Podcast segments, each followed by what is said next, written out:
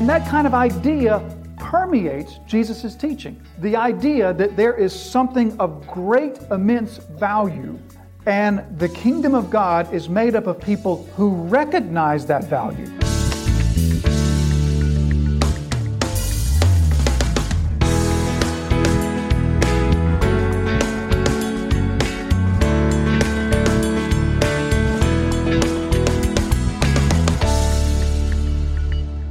Because Jesus has, first of all, given this description. This is a descriptor, as we said the last time we were in Mark, that Jesus calls them unto himself. And when we see that language in the scripture, this is saying to us that Jesus is not speaking to a mixed group of people. He's not speaking to a group of people, some who are believers and followers in Jesus, others are just merely curious, Others are there for the healing. Mixed in, there's maybe a few Pharisees that are listening closely for something they might trip Jesus up on. No, no. Jesus, when he calls them unto himself, Mark clues us in to tell us Jesus is now speaking to a uniform group of people. These are Jesus' called out people. And to his called out people, he then gives this description of what it is to be a follower of Christ. As we looked at last time, you must deny self, take up cross, and follow me now is as though Jesus senses their consternation. He senses their wrestling with the words that he has just spoken. Jesus picks up on the fact that they are in their minds now perceiving that Jesus has described the hardest of all descriptions to deny self. As we talked about last time, Jesus doesn't say deny yourself something. He says deny self. Take up cross. Follow me as though they're wrestling in their mind to say, Jesus, th- what you just described is the hardest thing possible. Now it's as though Jesus wants to follow that immediately with some motivation, some encouragement to those who are wrestling with his hard words now. And so he'll follow this up now with a series of paradoxes. In fact, this is a section of paradoxes. Five paradoxes in a row, rapid fire. So, this being such a section of paradoxes, let's just pause for a minute and let's just recall what a paradox is. We all might say, well, we know exactly what a paradox is. Well, we do, of course, but sometimes it's helpful to take the things that we know and put them into words because that helps us to grasp them firmly. And because this is a section of literally five paradoxes in a row, I think it's helpful for us to remind ourselves exactly what a paradox is. A paradox is one of Jesus's, I think second to the parable, Jesus's favorite method of teaching. He uses paradoxes all the time. And aside from the parable, this is his most common method of teaching is to use the paradox. And then next to that would be the hyperbole. And we'll see both of those in this section here. But now the paradox is something that Jesus uses that, well, what is a paradox? It, it is a, an apparent self-contradiction. It's a statement that apparently seems to contradict itself. It seems to be opposed to common sense until you think about it more deeply or think about it in a different way or see it from a different aspect and then it makes sense. That's what a paradox is. We sometimes use paradoxes in our everyday language. We might use something like, well, the, uh, the one that I thought of is the paradox that says, that goes something like this. Whenever I speak, I always lie. And you think, well, that doesn't seem to make any sense until you maybe think about it a little bit more deeply or think about it from a different angle. And this is the, the type of tactic that Jesus used, and he used it often. If you think about his teachings, you will recognize the fact that the Gospels are filled with paradoxical language. Things that seem to defy common sense or seem to be opposed to themselves until you think about it more deeply. So why does Jesus use the paradox?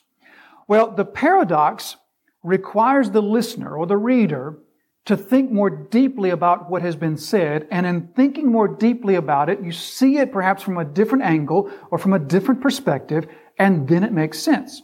So the point, the purpose of a paradox is to draw the listener in to think more deeply about what has been said. Thus, what has been said resonates with the listener more. So, for example, Jesus would use the paradoxical statement in a few chapters in chapter 10. He will say that uh, if you want to be first, you must be last. Because he who would be first must be servant of all. So you hear that paradox there. Whoever wants to be first must be last. Now, Jesus could quite easily have said, you know, my kingdom is a kingdom of servant minded people. Servant minded people are the ones who excel in the kingdom of God, those who put others first, because my kingdom is a kingdom that's about people who put others first. He could have said it, said it that way. But by saying it the way he said it, if he who would be first must be last, he requires, he causes the listener to have to think more deeply about what he said, and in doing so, his words resonate and stick with us. And so this is why I think Jesus uses the paradox so frequently. And so he's going to use the paradox here in the sayings that he gives. This paradox, in fact, five paradoxes. If you take a look at our passage, the paradoxes begin from last time when he says, Whoever would save his life will lose it. I'm sorry, from verse 35. Whoever would save his life will lose it, but whoever loses his life for my sake will save it. So there's a paradox there. We'll look at that one today followed out by another one. What does it profit a man to gain the whole world and forfeit his soul? So you say, well, that doesn't make a whole lot of sense. Gaining the world, forfeiting soul. Wouldn't world be part of, of everything? How do you gain everything and then lose the soul? So it's sort of paradoxical for us. He follows that up by another one. What can a man give in return for his soul? So you think, well, how can someone give something in return for their soul? Because their soul, we would think of that as our very person, as who we are. How can you give something in exchange for yourself? So a paradoxical statement followed up by another one. Whoever is ashamed of me and of my words in this adulterous generation, of him will the Son of Man be also ashamed when he comes in, into the glory of his Father with the holy angels. So you think, well, how can Jesus, how can the Son be ashamed in the presence of the Father? That's a paradox because the Son cannot be ashamed in the presence of the Father. And then a final paradox in verse 1 Truly I say to you, there are some standing here who will not taste death until they see the kingdom of God after it has come with power. That's a fifth paradoxical statement that we'll get to sometime later. So these five paradoxes in a row, Jesus plainly is wanting to say the things that he's saying in such a way that cause us to slow down and think more carefully about what he has said. So all of these statements, or at least the first three of the paradoxes, which we'll look at today, these are revolving around the question of value or worth, which was going to cause us to really to begin with the question, what is the most valuable thing in all of life? What is the most valuable thing on earth? What is the most valuable thing to us here? What is the most valuable thing to you? What holds the greatest worth? So that's the question that's going to be the center of the verses that we look at today. What is the most valuable thing here in this life? Now, as we think about value and worth and assigning value to things, this is something that, as we think about this, I think you'll agree with me, really hinges on all of life. All of life really centers upon the question of valuation and worth. So if you think about this, all that you do, everything that you do, everything that you're about, everything that you focus on, everything that you give energy to, everything that you give thought to, all of that is a result of valuation, of assigning worth. Because those things that you assign worth to are those things which you pursue. Those things which you value are those things that you will give things for, including your time and efforts and your energy. And so all of life really is about what we value and what we find worthy. And we know how this process of valuing things, we know how all this works.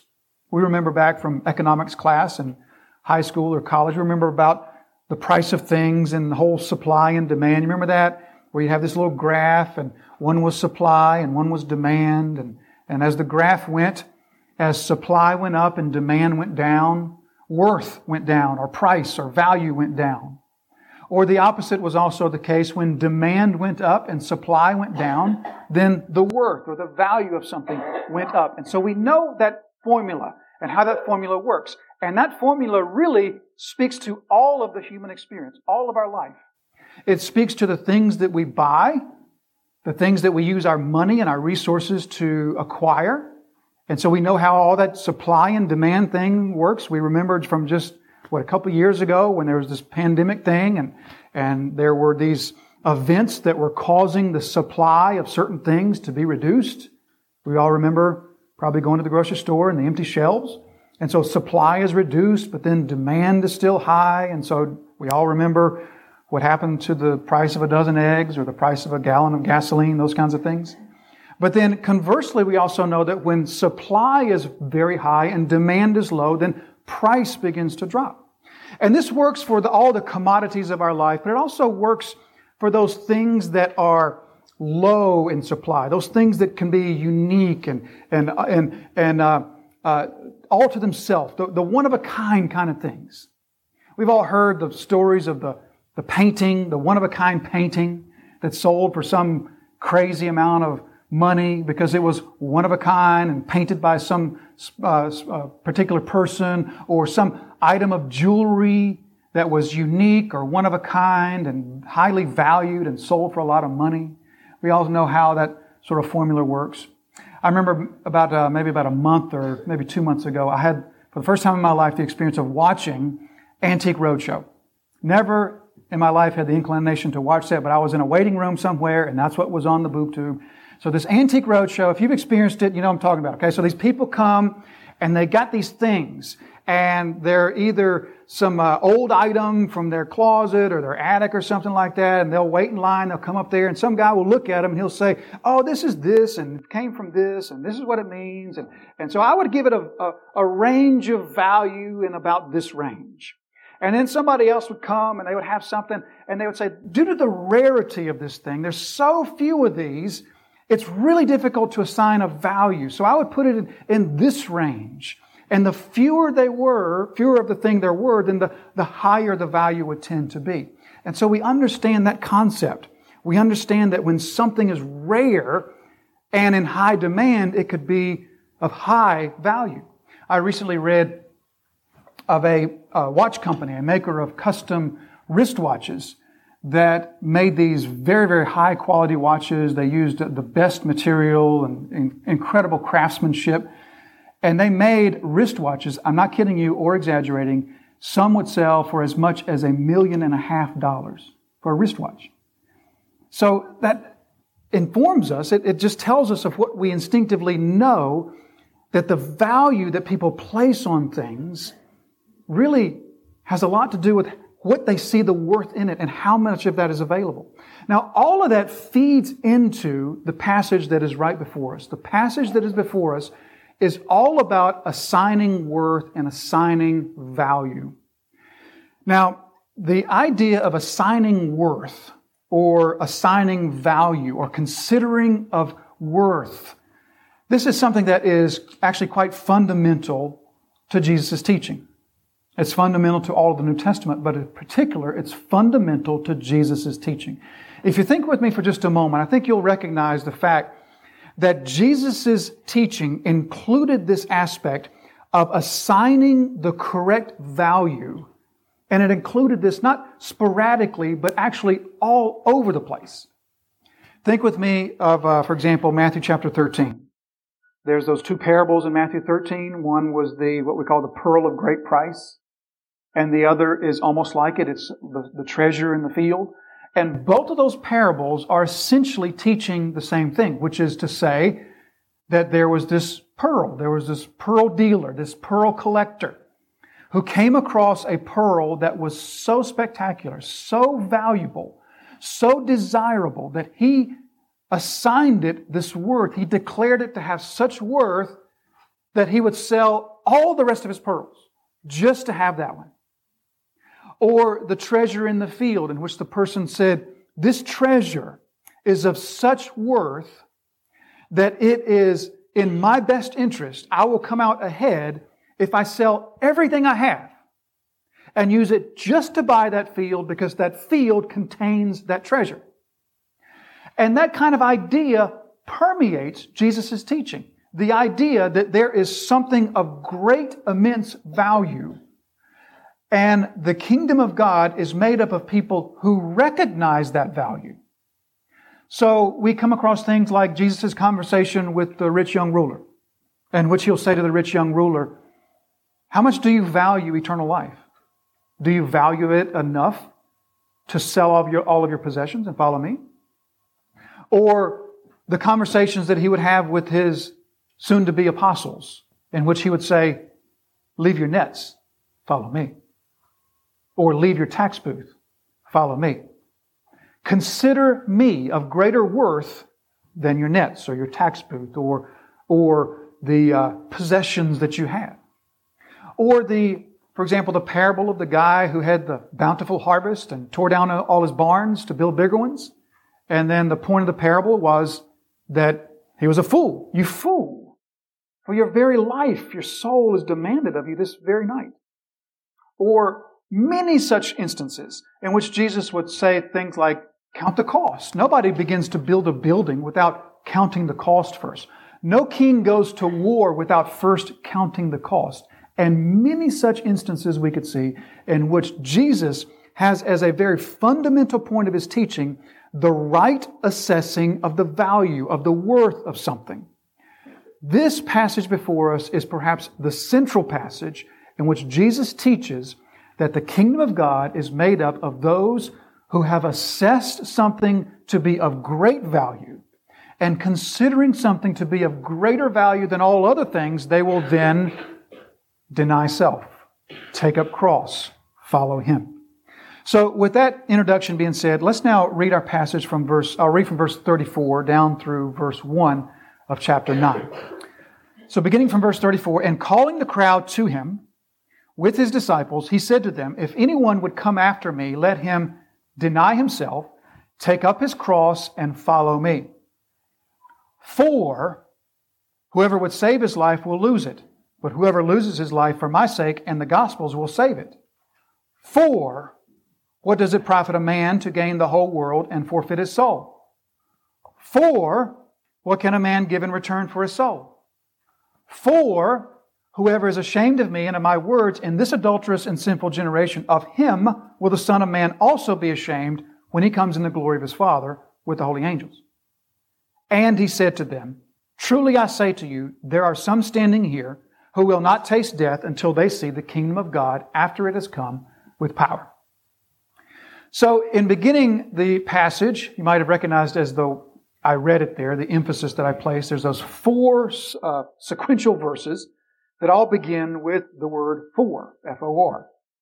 And those are indicating for us, each one of those words for is indicating for us that the statement that follows that word is a statement that's in support of the previous statement. In other words, verse 34 is the statement, and then verse 35, 36, 37, and 38 are four, F-O-U-R, four supports that Jesus gives in support of the statement, deny self, take up cross, follow me. Okay, so the first one, for whoever would save his life will lose it, but whoever loses his life for my sake and the gospel's will save it. For what does it profit a man to gain the whole world forfeit his soul. For what can a man give in return for his soul? So that's as far as we'll make it today. So let's begin as we look at these passages, and let's just begin by noticing a word and talking briefly about that word because this is a word that really, it, it's, it's crucial that we understand the concept behind this word to understand where Jesus is coming from. And the word in our passage is the word life and soul. So you see that word twice in verse 35 whoever would save his life, and whoever loses his life. And then verse 36, you see it again, but now it's translated soul. You see it again in verse 37, and again it's translated soul. So in our translation, and if you are using other translations, you probably are experiencing something of the same effect. You're experiencing the editors and the translators of our Bibles struggling to translate something that in the Greek is one word. It's the word from which we get our word psychology, psyche. And it's the single word that the Greek language has that would describe, as it's translated here, both life and soul. So a couple of examples in your notes here of how, for example, Matthew, the same writer, will use the same word to describe what we would use two words to describe. First of all, in Matthew chapter 2, rise, take the child and his mother and go to the land of Israel for those who sought the child's life are dead. And then again in Matthew chapter 10, same writer, he uses the same word in this way. Do not fear those who, who kill the body, but cannot kill the, and there it is, soul. Rather, fear him who can destroy both soul and body in hell. So in the English language, we have the word life and we have the word soul. And they describe two different things for us. Life is a word that describes the life, not to use the word in defining the word, but the life that we have that's really attached to the physical body. That's what we think of when we think of life, is the existence that we have that's connected to our physical existence, the life of our body.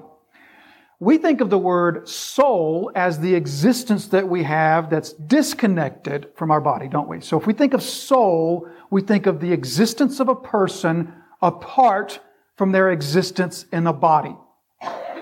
However, the Greek language has no such distinction. It only has the one word which describes all of existence. And so this one word will describe the existence that one experiences physically in this life as well as the existence that one will experience after this life or separated from this life. And it's one concept, one word in the Greek. Uh, interestingly, interestingly, it's also one word in the Hebrew as well. And so thereby we have kind of a challenge. And the challenge is this. As you can see, the ESV translators are, are struggling to, or at least I should say, attempting in their use of two different words to follow Jesus' train of thought. And that can be maybe helpful, maybe not so helpful, because the first two times they use the word, they, they translated life. For whoever would save his life will lose it, but whoever loses his life for my sake in the Gospels will save it. That, that causes us to think about one who would forsake this earthly life, and they would say, out of faith and devotion to Christ, they would say, I will die for Christ. Like Peter will say, I'll give my life for you. And so by translating it life, that leads us to think of giving a physical life or laying down our life. I would die for Jesus.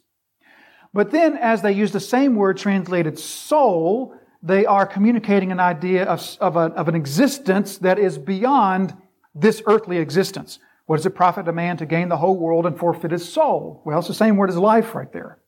What would it gain a man to, to, to uh, what would it help? What would it profit if you gained the whole world but you lost your life or your soul? It's the same word. Again, verse 37. What can you give in return for your soul? Same word as life. What can you give in return for your life?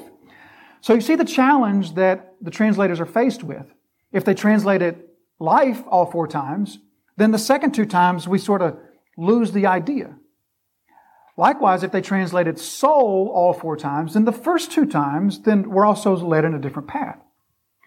This is why when we looked at the previous verse and Jesus says, take up your cross and follow me, you might recall that we, we thought at that time, we said, well, a lot of a lot of people will look at this and they'll say, what Jesus is saying is you must be willing to give your life for me. You must be willing to die, to die for me, which is true, which is absolutely true.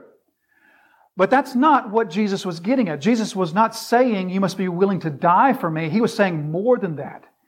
He was saying, remember we looked at Romans 6 and we said what the cross means for the believer is that we look to the cross and we see the old self on the cross, dying with Jesus. And we see the new self coming out of the tomb with Jesus. That's what it means to take up our cross. It includes the reality that we would be willing to lay down our physical life for Christ. But it's much more than that. It's the forsaking of the old self. It's the denying of the old self. That old man, I don't know him. He's dead. He died on the cross with Jesus. The new man or the new woman is what now lives. Okay? So, if Jesus, in verse 35, if we translate that whoever would lose his life for my sake, or whoever, whoever would save his life will lose it, whoever loses his life for my sake in the Gospels will save it, we might be tempted to think, once again, in terms of earthly life.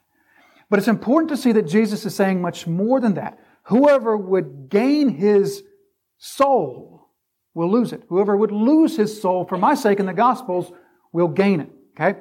So, this is not an easy concept for English speakers because all of our life we've had two distinct words to refer to the two, th- two concepts. But we must endeavor to try to merge them together in our mind because that's what Mark did, that's what Peter did, that's what Jesus did. All right? So let's think of this as our entire existence.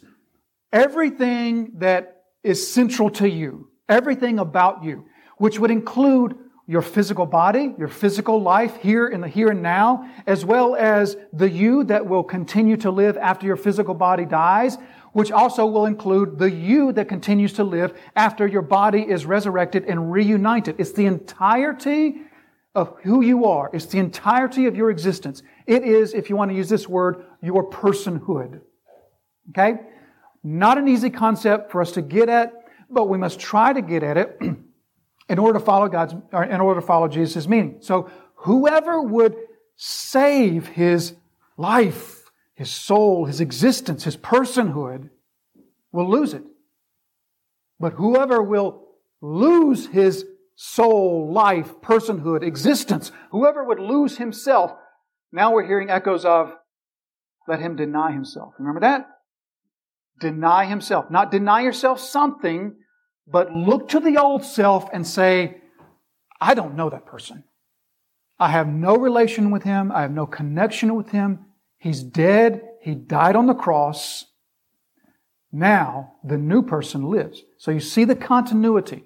Whoever would save that, that, that you were supposed to deny, the denial of self, the looking at the old man and saying, he's dead. Whoever would try to save that will lose it. But whoever forsakes it, you see the continuity. Whoever forsakes that, whoever denies that, whoever looks to the cross of Christ and by faith says, that person's dead, Jesus says, that's the person who will gain it. That's his paradox that he's, that he's laying out for us. This paradox of the soul, the personhood, the core, the central reality of who we are those who will deny that for my sake will gain that. Those who cling to that will lose it.